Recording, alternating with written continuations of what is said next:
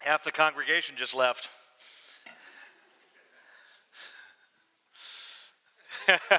no, not an amen. One day they'll all be adults like us and they'll have kids, and hopefully I'll still be alive and here to watch that. Yes, Acts chapter 20. We're going to begin at verse 2.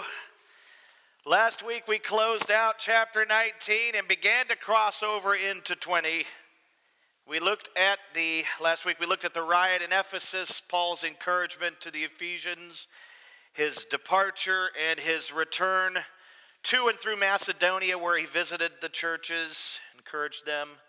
After Macedonia, he embarked on a, and this is what we'll begin to look at. After Macedonia, he embarked on a four month, maybe three and a half, four month journey where he visited the churches of Corinth and Troas and met with the Ephesian elders at a place called Miletus. That's what we'll be focused on today. I'd like to pray one more time and then we can get to work. Amen. Father, open our hearts and minds to the truth. That we might be able to, by the power of the Holy Spirit, follow this narrative and be trained in all righteousness through the things that took place here, through the truth that this text includes, contains. Conform us to the image of Christ through your word and through the power of the Holy Spirit today, Lord. Those who are in Christ desire to be made different every time they come to church as they hear the word. They want to become more like Jesus. And we pray that that would happen, Lord. We pray that you would sanctify us. And maybe there might be one or two here, or some, many, who have yet to come to know you in a saving way, and they're pondering what that might mean. Lord, I pray that you would make that clear today. May today be the day of salvation for some. We give the time to you. May it honor and glorify you. May you be blessed by the proclamation of your word, by our attentiveness, by our notes, and by our love for you. And we pray this in Jesus' name. Amen. You all ready? Two and three, actually, we'll begin with. Two and three. This is a, an interesting section. It really um, is pretty simple. It's just kind of movement. And, uh, and of course, when I started to look at it and read it, I thought, oh, Lord, have mercy. How am I going to fill any amount of time with anything here without just reading and, and, and that be it because it doesn't look like there's a lot going on. And once I began to say those things to the Lord, the Lord said, So you're calling my word plain? And I said, That's not the actual translation of what I was saying. I said, No, I love it, you know, and whatever. And by the end of the week, I, I couldn't stop writing. It was like, wow, his word is so rich. And, and he packs things into it. If we're slow enough about how we look at the word and read it and study it, if we take our time, he will reveal things to us. And so I was encouraged this week. Two and three, when he, Paul, had gone through those regions and had given them much encouragement, he came to Greece. There he spent three months, and when a plot was made against him by the Jews, as he uh, and uh, pardon me, made against him by the Jews as he was about to set sail for Syria, he decided to return through Macedonia. After leaving Ephesus, Paul went throughout Macedonia encouraging the believers. He then traveled to Greece, or uh, what Luke has referred to as Achaia. Greece and Achaia are essentially the same thing. The region is called Achaia. While in Achaia or Greece, Paul remained at Corinth for three months, that city that he had planted a church in uh, just before that, some time before that. At roughly the same time that these things were playing out, he actually wrote three of his epistles. He wrote 1 Corinthians, 2 Corinthians, and Romans. He wrote 1 Corinthians while he was in Ephesus for three years. He wrote Second Corinthians while he was in Macedonia, traveling throughout the churches, encouraging them. And, uh, and then he wrote Romans while he was in Corinth. In all three letters, he, he wrote about the purpose of this three and a half, four month journey or trip, which was to basically raise an offering for the impoverished believers at Jerusalem. The Christians that, that lived in Jerusalem, those original, those OG, those original Christians, and those who were added to the body there. You know, Jerusalem had a pretty significant church of several thousand people and they were impoverished. But Paul recorded really the purpose for this trip, this four month journey, in those three letters. In 1 Corinthians 16 1 through 4, he wrote, Now concerning the collection for the saints, as I directed the church of Galatia, churches of Galatia, so you also are to do. On the first day of every week, each of you is to put something aside and store it up, as he may prosper, so that there may be no, uh, no collecting when I come. Have it ready, he says. And when I arrive, I will send those whom you accredit by letter to carry out your gift or to carry your gift to Jerusalem. If it seems advisable that I should go also, they will accompany me. So to the Corinthians, he says, uh, Please put together a gift for these impoverished Christians, and I'll try to swing through and pick it up, or I'll have it delivered, or something of that nature. In 2 Corinthians, Paul actually devoted two whole chapters to the collection chapters 8 and 9, when you read chapters 8 and 9, they, they entirely have to do with this collection that he's trying to raise for the Jerusalem church. Go back and read those on your time this week, during your time this week. It's pretty fascinating.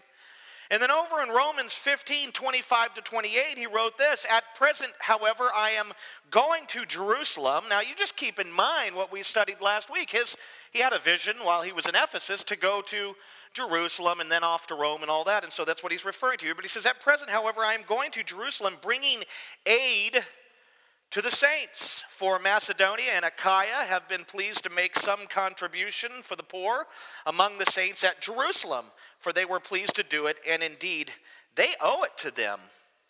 And then he says, For if Gentiles have come to share in their spiritual blessings, they ought to also be of service to them in material blessings.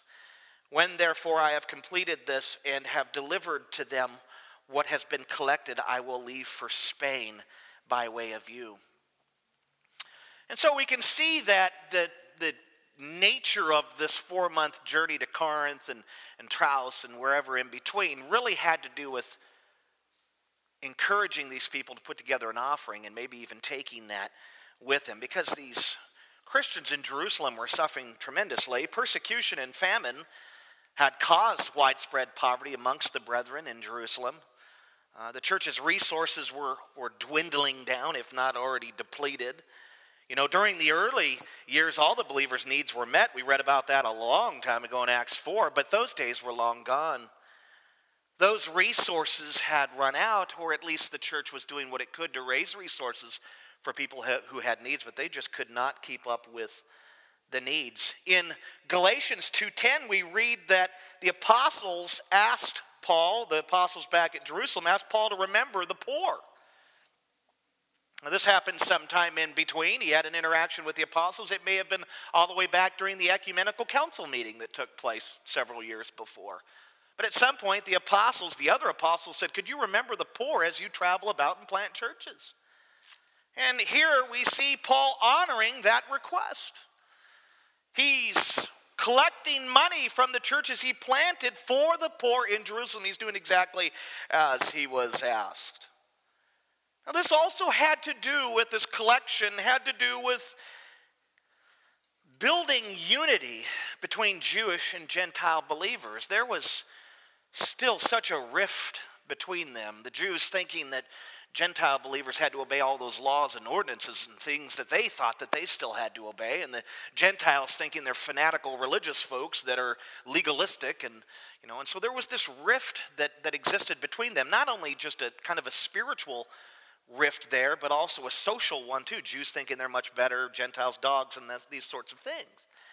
And so this offering from the Gentiles too the Jewish converts, the Jewish Christians, the Messianic Christians, if you will, in Jerusalem was meant to be an expression of love. We may be Gentiles. We may eat pulled pork and do things that you're not accustomed with, but we love you. And here is a, way for us to express our love. They basically raised a monetary gift in an effort to soothe the tensions, showing that they cared.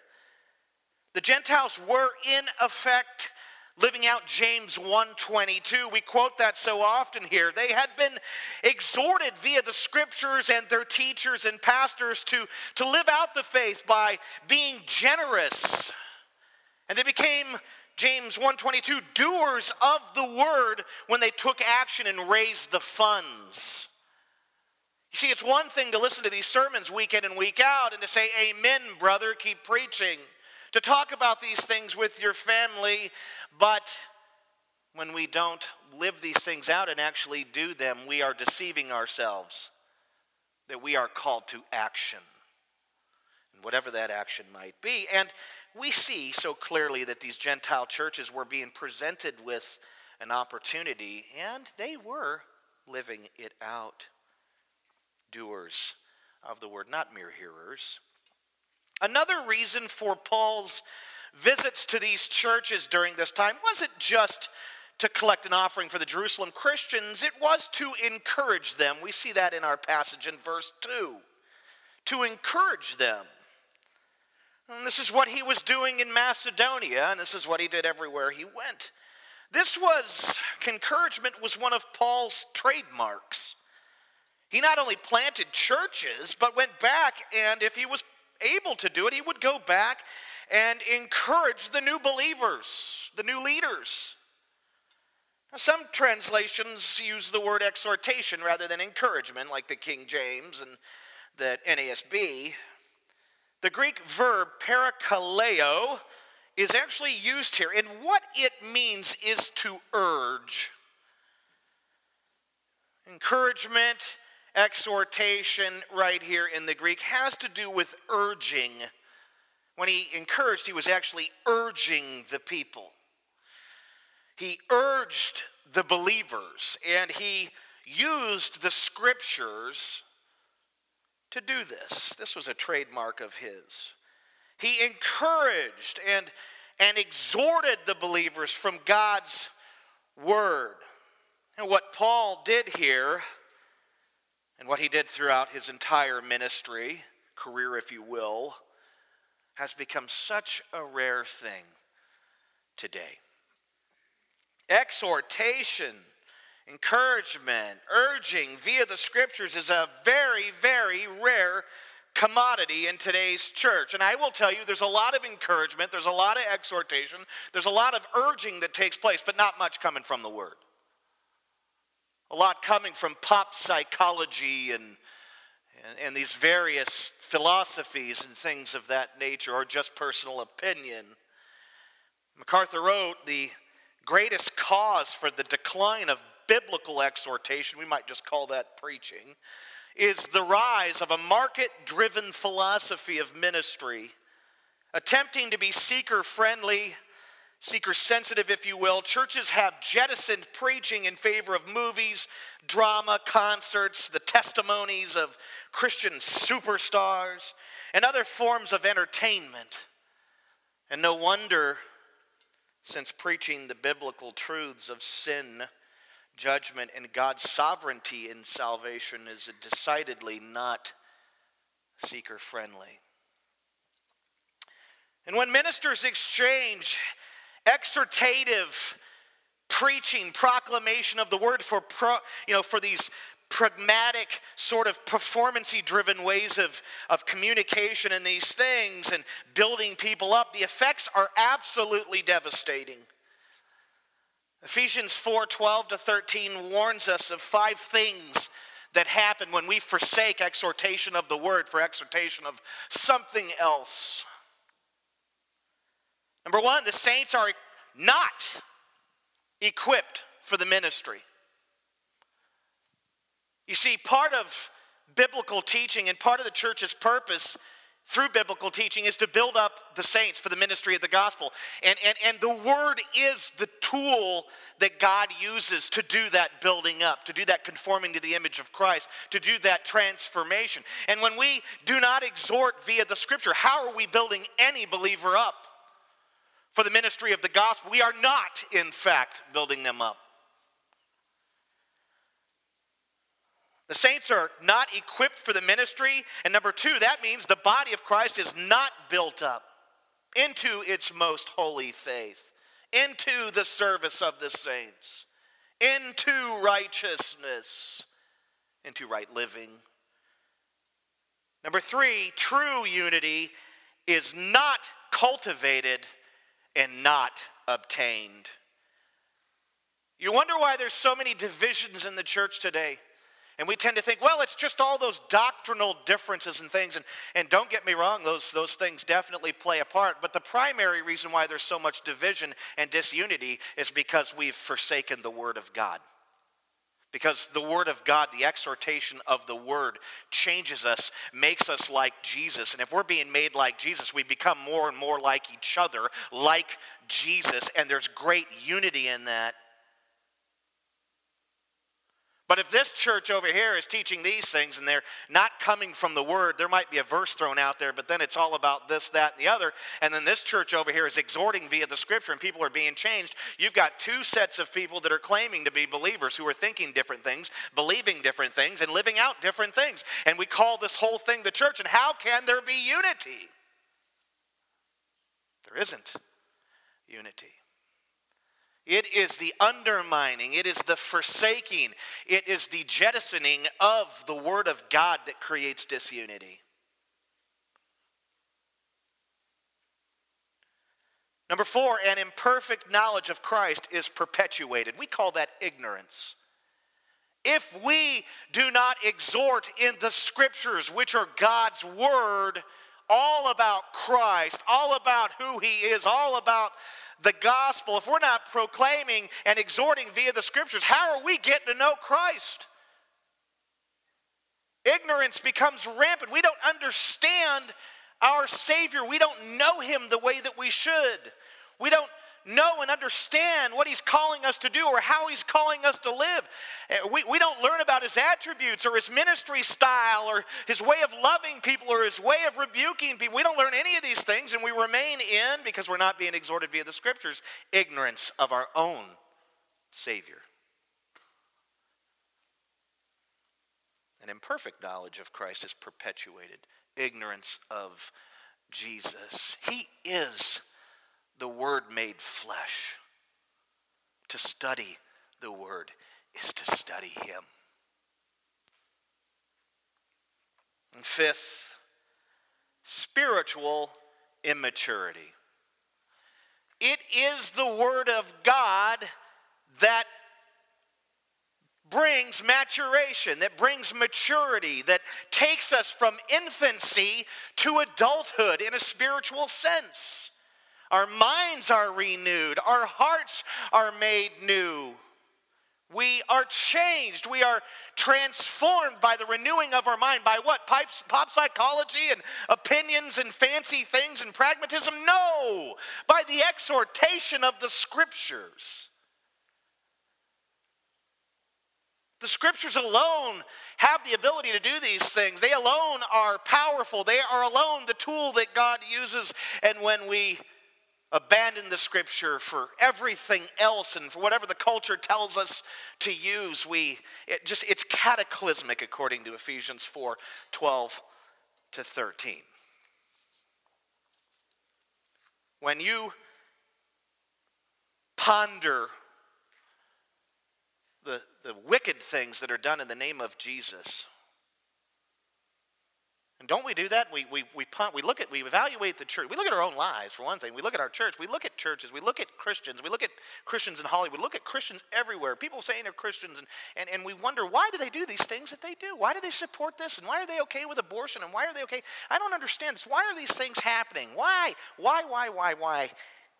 There it is. It's because of the way that they deal with the word. It's not authoritative to them, it's not sufficient it's not objective. It's not divinely inspired, whatever, whatever it is. Or we just believe there's better ways to do things in our church. It is the handling of the word that leads to all of our problems in the church, the way that we handle it. If we handle it right, we'll be blessed, and most importantly, God will be glorified. If we don't, And there is a final result of all of this in combination. If we take the abandonment, the, we, we jettison exhortation and replace it with these other things, and it leads to all these things, spiritual maturity, all the things that I've listed, there is a final result that we can see in Ephesians 4:14. We become like children who are tossed here and there by waves and carried about by every wind of doctrine, by the trickery of men, by craftiness in deceitful scheming. I ask you, how important is the exhortation of the scriptures? Infinitely important. And we can see as we have studied Acts and, and we can see if we're willing to take the time to study the epistles that Paul was all about the word. He was all about exhorting from the scriptures, knowing the value, knowing what he's been called to do, knowing that it's his duty. Wherever he went, he urged via the scriptures, exhorted, and encouraged. And I'm thrilled to say that that is precisely the burden that God has laid upon the elders of this church. That we would be like Paul, yeah, mostly like Christ, who was all about the Word. Now, Paul decided to take a boat to Syria, but he had a change of he had to change his plans at the last moment here. He learned that the Jews plotted to assassinate him on the boat. They were going to make him walk the plank, if you will. He learned that the Jews had plotted to assassinate him while he would be on the boat. Now, this would have been very easy to do because it was the boat was going to be packed like sardines with Jewish pilgrims who were headed to Syria and then to Jerusalem for the Passover. With all those Jews on board and these enemies of Paul could have easily thrown him overboard, and I don't think anyone would have noticed. But he heard about their plot and then decided to remain on land, right? Land's much safer for me at this point. And then to go back through Macedonia, taking the longer route. You see, he could have got to Jerusalem sooner if he just jumped on the boat. He probably would have been killed. He wouldn't have made it at all. But going back through Macedonia added time to his route. It added more days to his journey. His plans to get on the boat kind of fell through. He wanted to be in Jerusalem for the Passover with everyone else. But those plans were dashed to pieces. Be in Jerusalem, maybe, or die. now look at verses 4 through 6. Here's probably about seven names that I'm going to screw up big time.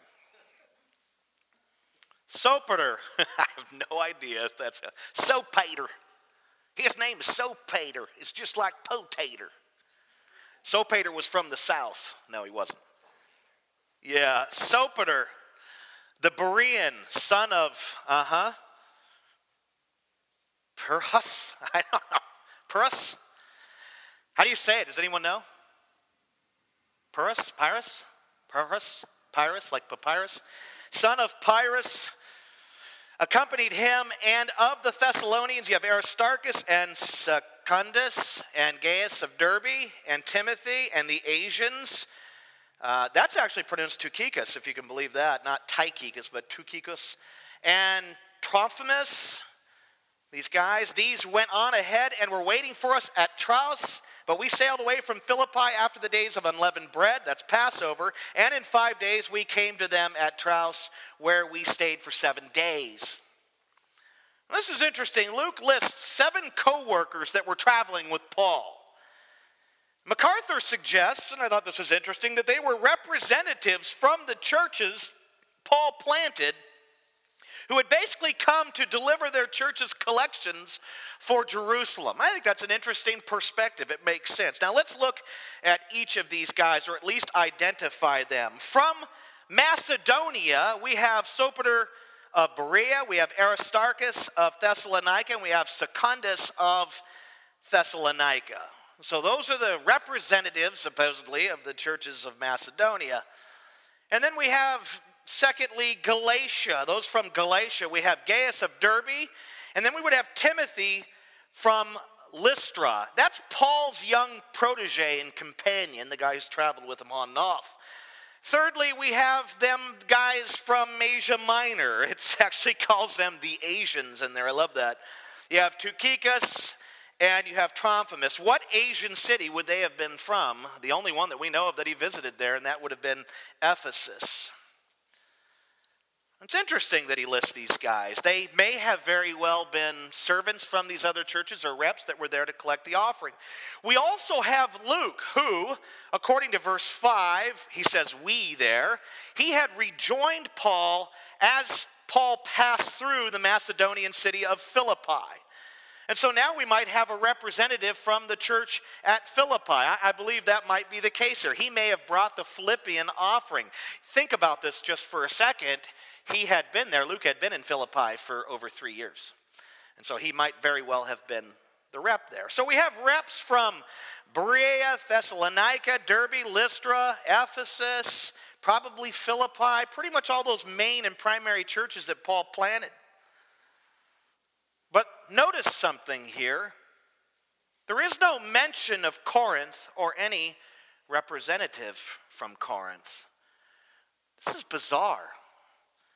Corinth was a major city, probably one of the most major cities in the Roman Empire. And it had a major church in it. Paul had planted there, that church was blossoming, growing. But 2 Corinthians 8 seems to indicate that Corinth did have a representative there and that his name was Titus. You've heard of Titus? There's a letter addressed to him in his name. Paul first met Titus at his home church in Syrian Antioch, way back. Titus accompanied Paul during his trip to Jerusalem for the ecumenical council meeting. He's one of the others that came with Paul, we see in Acts 15 too. Titus went on to become Paul's liaison to the church at Corinth. He traveled back and forth delivering Paul's letters, 1st and 2nd Corinthians. Maybe 2nd Corinthians, we're not sure about 1st, but I think definitely 2nd Corinthians. And then he also stayed at Corinth for a period of time to help the church. He was sent there by Paul.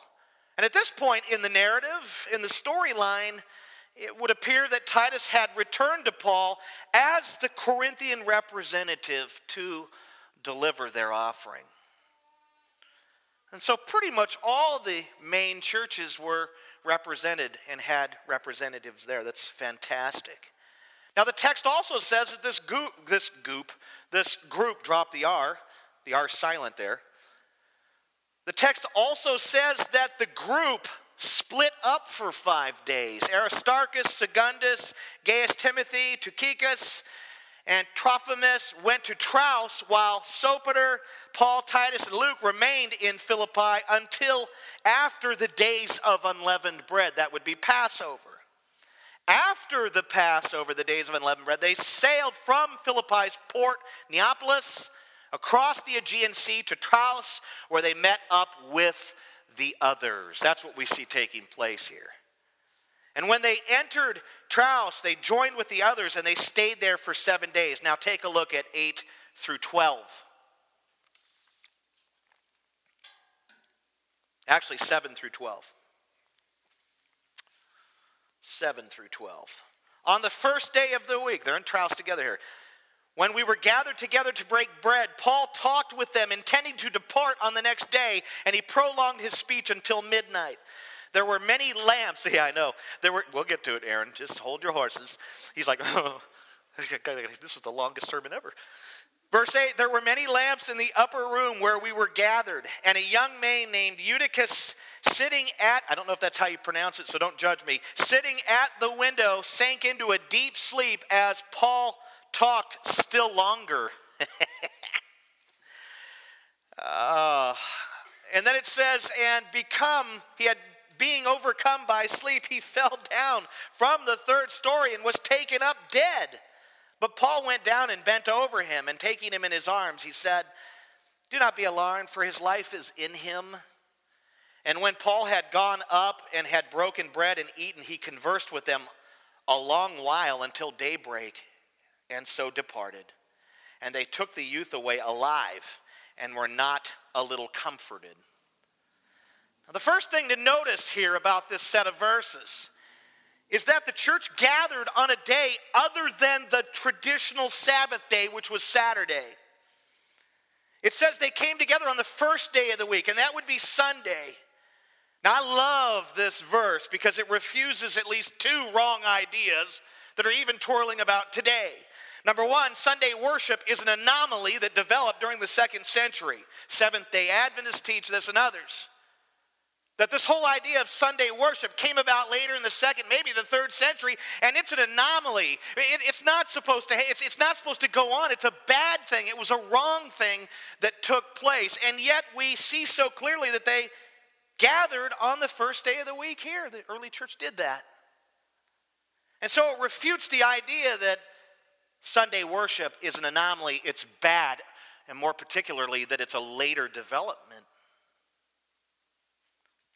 It is not. Verse 7 shows us that Sunday worship is not an anomaly, but rather acceptable and was practiced by the earliest Christians, including the Apostle Paul.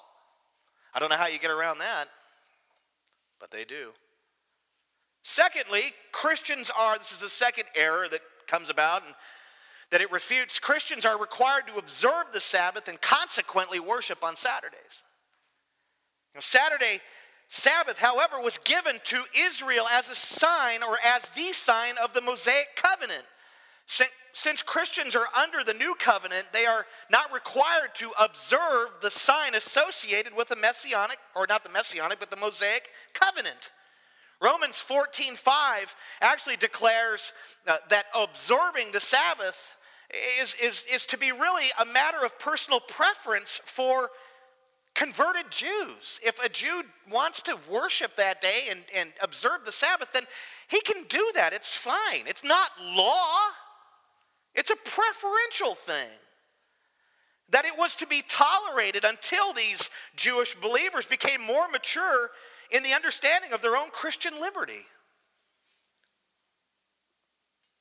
And the fact is, there is no command in the New Testament for Christians to observe the Sabbath, not one. Taking this even further, Paul actually rebuked the Galatians for believing that they were required by God to observe special days, special months, special seasons, and special years. You can read about that in Galatians 4 10 through 11. And so this verse refutes that. Now you take notice of Take notice of you know, this whole idea of Sabbath worship on Sundays, observing the Sabbath, and all that. This verse 7 refutes both lines of thinking. Now, you take notice of the two things that took place during the Sunday gathering here in the text. They broke bread, and Paul talked with them. The breaking of bread includes two things eating a meal and communion and or one or the other but i believe we look at Acts 2:42 that they did both. They celebrated communion and they enjoyed a meal together. And so we see that taking place here. And then talking with them, Paul talked with them throughout the evening. Talking with them denotes Bible teaching and Bible or biblical conversation. And what was Paul doing? He urged these believers through the scriptures here. Talking with them means to urge, it means to exhort, it means to encourage via the scriptures, just as he had done in Macedonia, Achaia, and Asia Minor.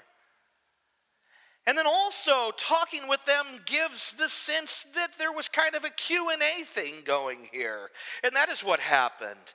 The people as they listened to Paul were able to ask questions and and Paul answered those questions as best he could. And this was Paul's last night in Troas, according to the text, and he planned to get up early the next morning to depart, but these questions kept coming. He was still going at midnight. You thought my sermons were long.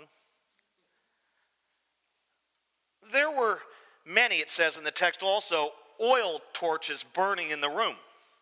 Why does Luke include that fascinating detail? To build a case for why a young man was sitting in a window. Oil torches produce smoke and soot. And so the air quality in this room was probably horrendous. It would have been like walking into one of those old bingo halls with all those older folks in there, you know. Anyone been to a casino? Whew. You just you come in, it's like, I used to smoke, so I know what it's like. I quit. But this would have been a smoky room. It would have been a, a room that would have been difficult to, to breathe in. It would have been stuffy. This is the Mediterranean region, which means it was probably hot, maybe humid. But these torches, there were all kinds of torches in there. And I, I love it too because it also tells us that these believers that were meeting up in this upper room weren't afraid to have their house lit up in the middle of the night talking about the things of God. This house probably looked like a little lighthouse wherever it was with all these oil lights and the light streaming through the windows onto other homes around it and onto the streets. And so the room was stuffy and hazy, and a young man who was there named Eutychus came up with a pretty good plan. I probably would have done the same thing, and his plan was to sit in an open windowsill where there was maybe some fresh air, maybe a cool breeze. Can't blame the guy. As he sat there listening to Paul go on and on and on and on, and he was probably thinking, for heaven's sake, stop asking him questions. Right? God supernaturally closed the scroll that he is holding so we can move on to the next thing.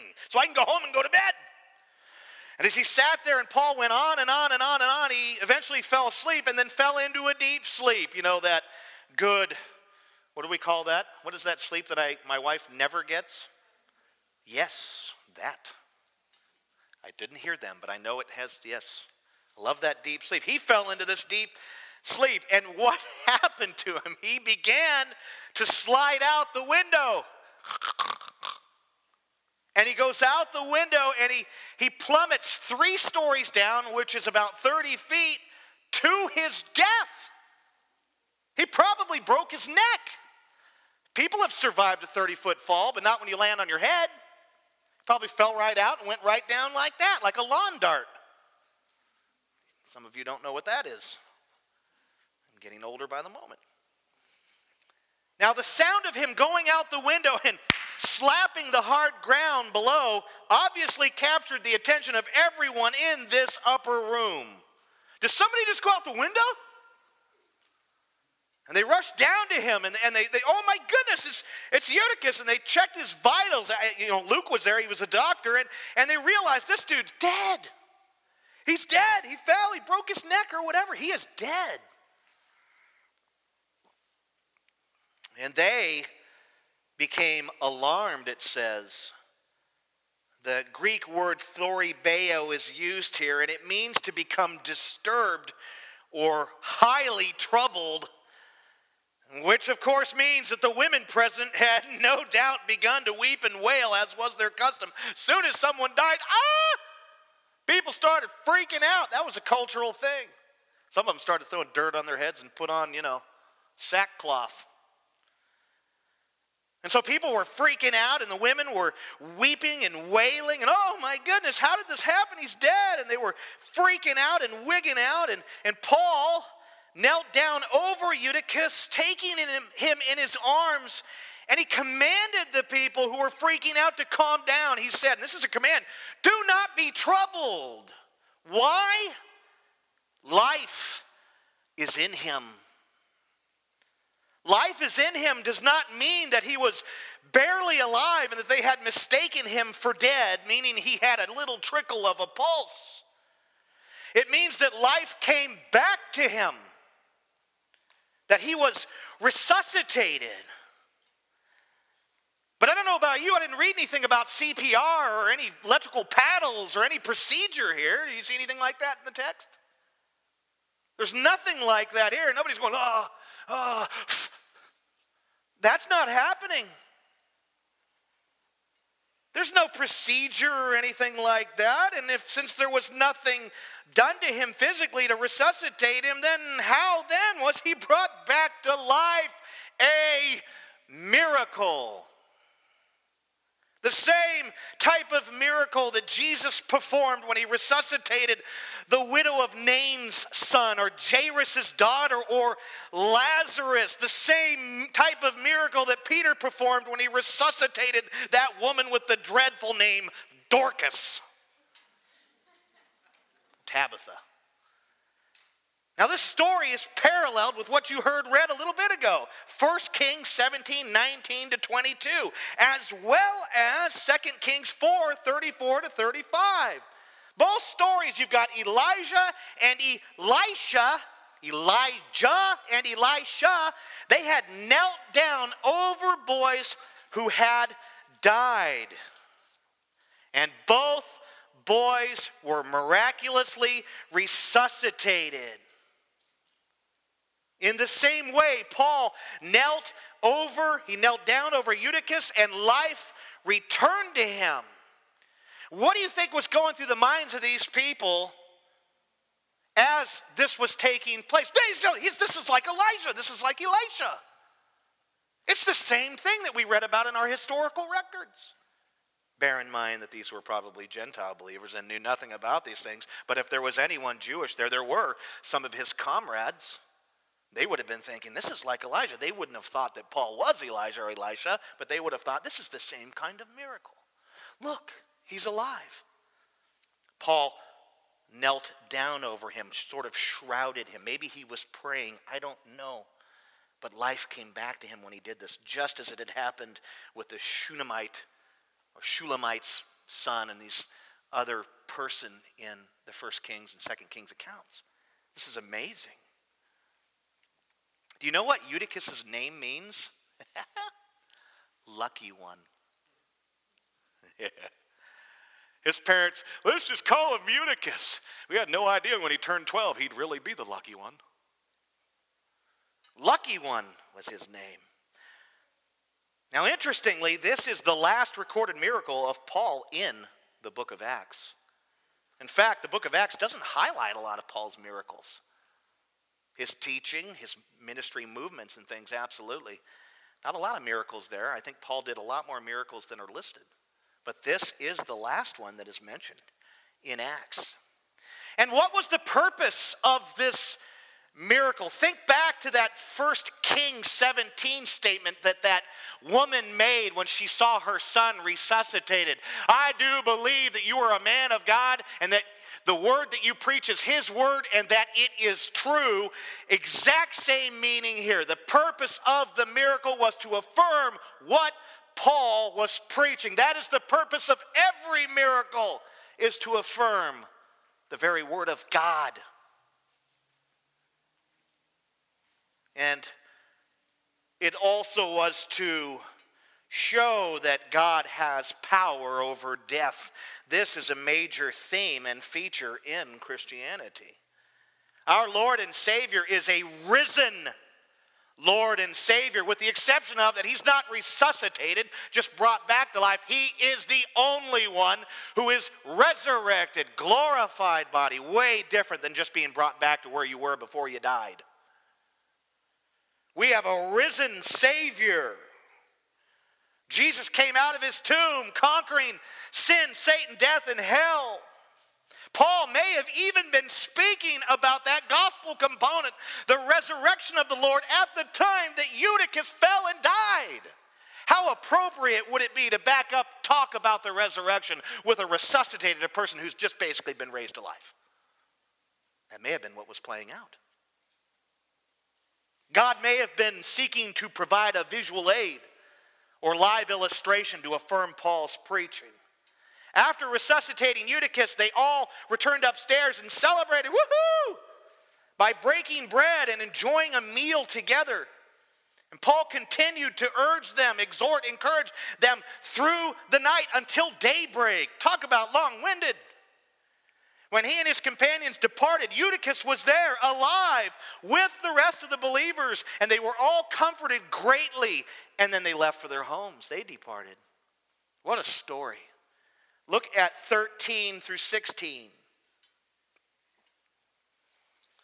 But going on ahead to the ship, we set sail for Assos, intending to take Paul aboard there for so he had arranged, intending himself to go by land. And when he met us at Assos or Assos, we took him on board and went to Mytilene. And sailing from there, we came the following day uh, opposite Chios. The next day, we touched at Samos. And the day after that, we went to Miletus. Miletus, 16. For Paul had decided to sail past Ephesus so that he might not have to spend time in Asia, for he was hastening to be at Jerusalem, if possible, on the day of Pentecost. The team went to the port of Troas to take a boat to Assos. Assos is a port city 20 miles southwest of Troas. It sits atop a 700 foot tall volcanic hill and it faced toward the island of Lesbos. Paul, however, did not board the boat. And, and let me tell you the reason why they were going to take a boat down just 20 miles south because it was so mountainous. You took land, it took a lot of time, it was dangerous. But Paul, however, did not board the boat with the rest of his team. He, he wanted to hike down to Assos by foot. And like I said, this is interesting because the route was very mountainous, very treacherous. No reason is given for Paul's decision here to send them by boat and for him to go by foot. I suspect he may have wanted to remain in Troas a little longer, making sure that young Eutychus was okay, or to continue to exhort them. Or maybe he wanted to walk that mountainous road down to Assos and, and, and he wanted to evangelize the folks who lived along the mountain road there. I, I, we don't know. But Paul did make the trek and he joined his companions who were waiting for him at the port of Assos.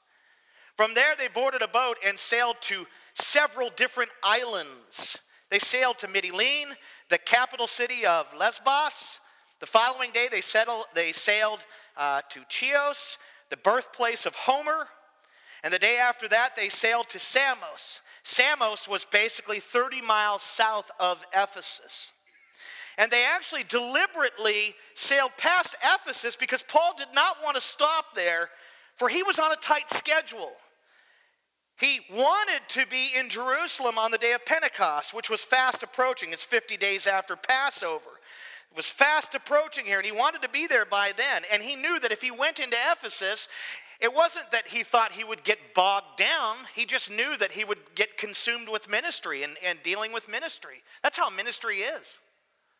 You know, I remember back in the day when I was working at Big Valley, you know, as a youth guy, I would not be at on campus all day, and, and then I realized, well, I've got to go down to the camp. I would avoid the campus like the plague at times.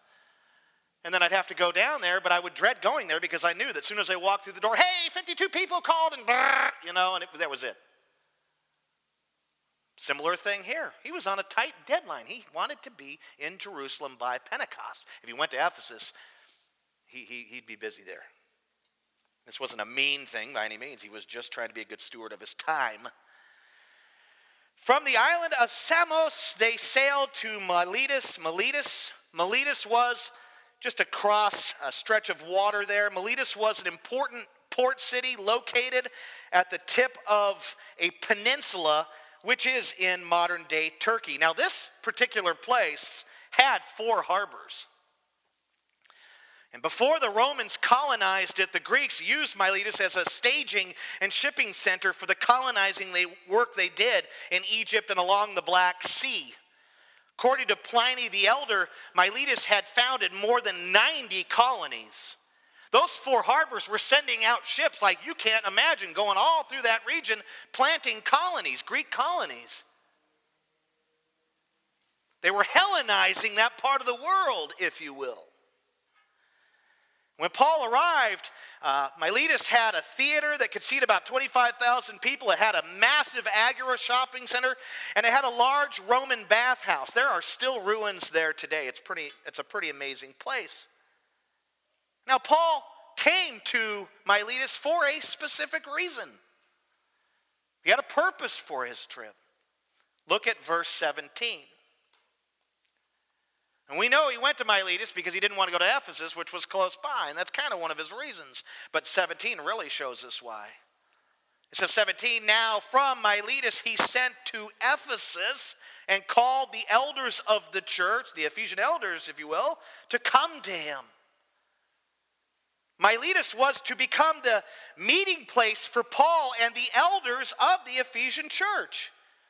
Paul summoned the elders. Once he landed there, he summoned the elders to come to him. Somebody had to make a 20 mile, I think it was 15 miles by sea and 30 miles by land. Somebody had to make the trip back up to Ephesus, up north, to tell the elders, hey, Paul wants you to come down to Miletus. You need to come down. He wants to talk to you. At that point, I wonder if the elders were going, oh man, what did we do? Oh, that's a staff meeting I've never wanted to go to. I don't know what they were thinking. I don't think they were thinking that. And what did the elders do? They went, they traveled that 60 miles by land, is actually what it was, or 30 miles by sea. And when they arrived, oh man, how wonderful. When they arrived, Paul delivered one of the most incredible speeches ever given by anyone, anywhere. That's right, baby. His speech is prophetic. We see the words of his speech alive in the church today. Every elder at every Christian church should study this speech, should read this speech. It should be requisite for their office. We look at 2 Timothy and Titus, and that's where we get our marching orders as elders, and we miss this, and this is it. Every congregate, every Christian who attends a church, a member of a church, should study this speech that they might be brought to a deeper knowledge and understanding of what an elder is to be about. So many problems could be avoided if congregates read this speech and held their elders to this standard that's here.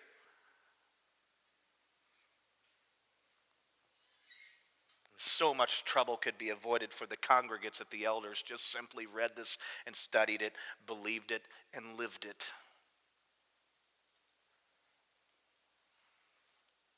In this speech, we're not going to begin to look at it today because I want to move slowly through it.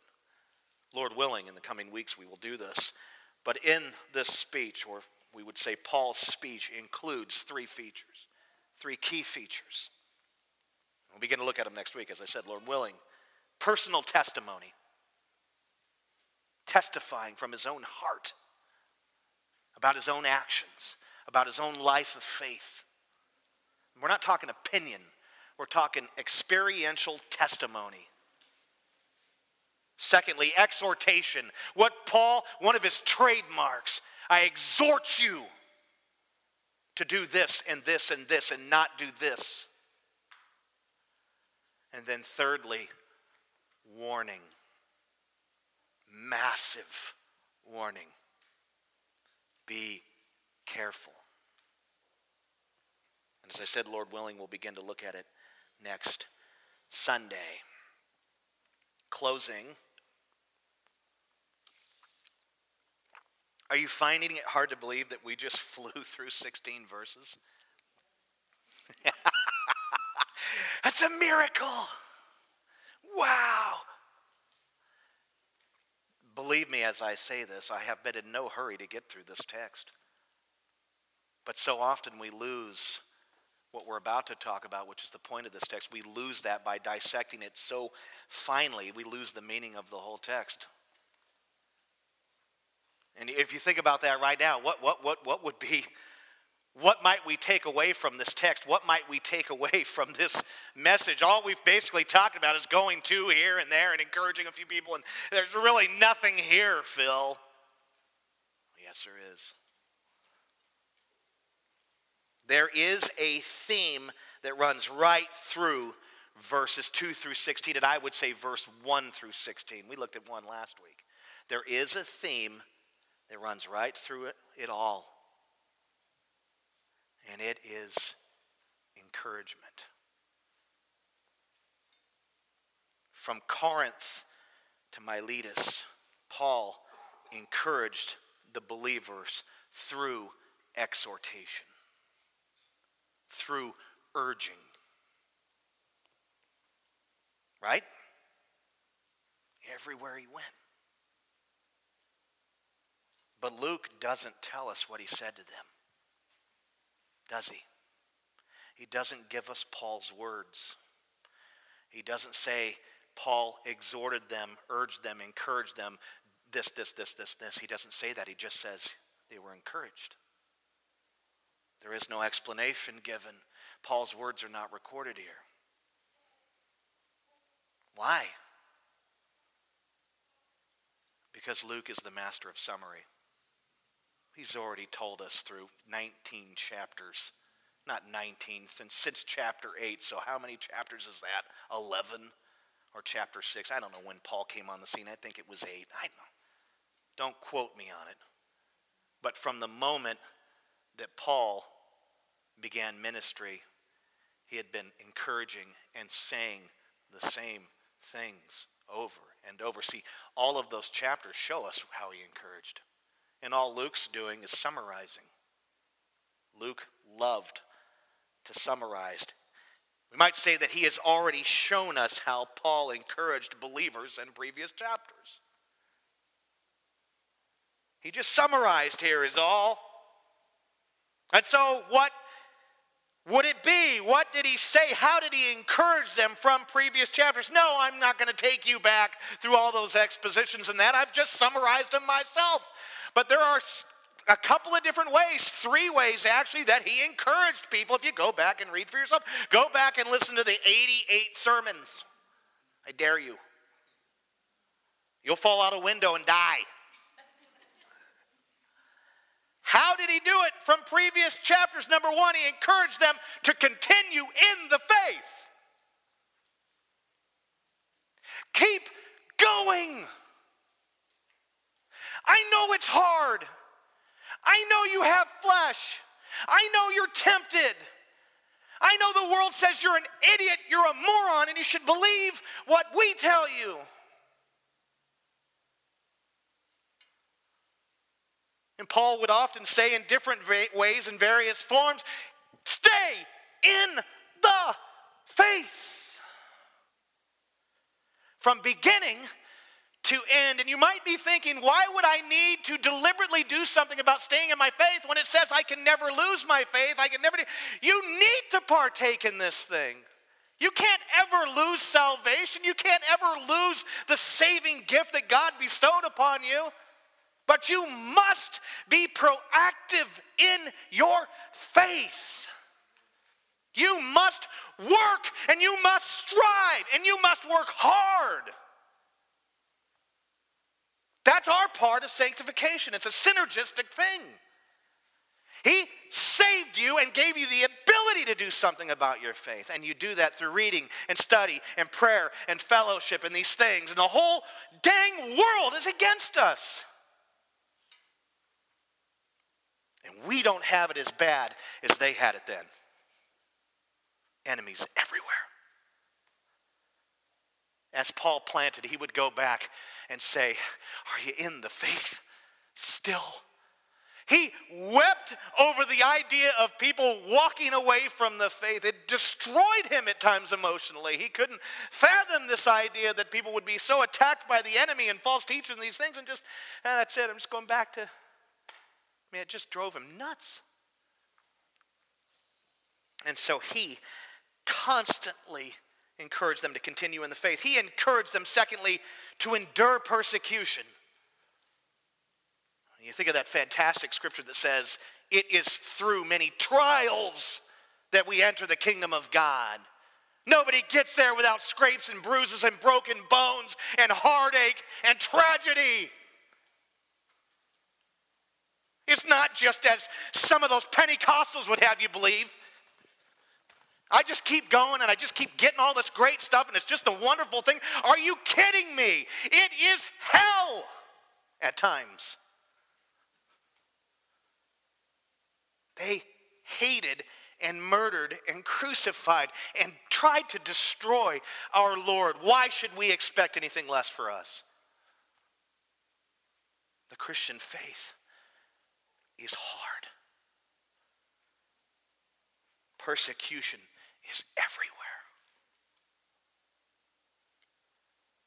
If we're not being persecuted by outside forces, by the demonic realm, and by, you know, unbelieving people, we're being persecuted by our stupid flesh.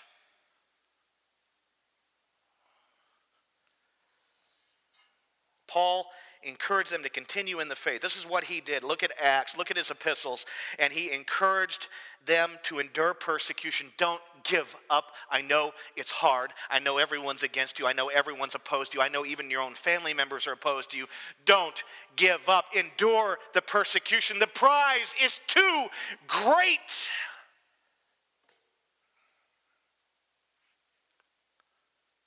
And thirdly, he encouraged them to stand to take a stand, a concrete stand. Sorry about that down below.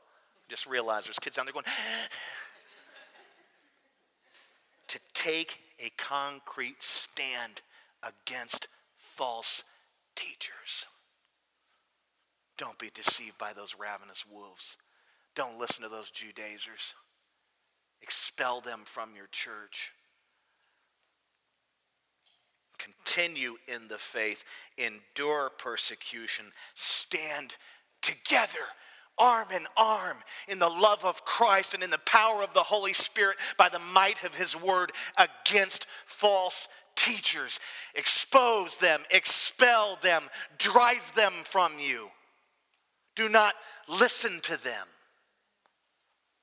do not follow them.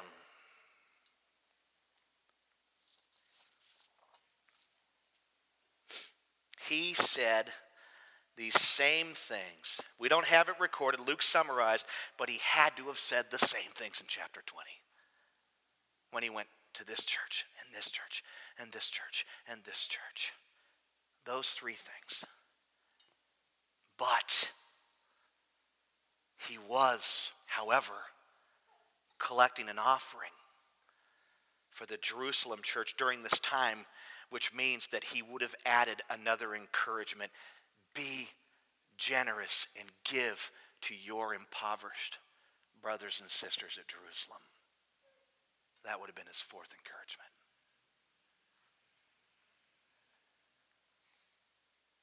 And here's the point the same encouragements are for us. It wasn't just a for all these Christians in these different places, Trials in Corinth or wherever. These same encouragements are for us. God's Word. And God inspired Paul to record these things and to write these things. It's God's Word. God said these things through Paul, but they're fresh for us now. That we might be encouraged to continue in the faith no matter that we might be encouraged to endure the persecution that you are experiencing, whether it be at work, at home, in your neighborhood, amongst your friends, at your school, wherever it is. That we would be encouraged to stand against false teachers. We are surrounded by them. They're everywhere with their lures, trying to pull us from sound doctrine, trying to pull us from the unity that we have here, trying to suck us out to destroy us. They're on our TVs, they're in print media, they're in some of the churches in this community. Stand on the truth against them. May we be encouraged to continue in the faith, to endure persecution, and to stand against false teachers, and to be generous with our time, talent, and treasure. Amen.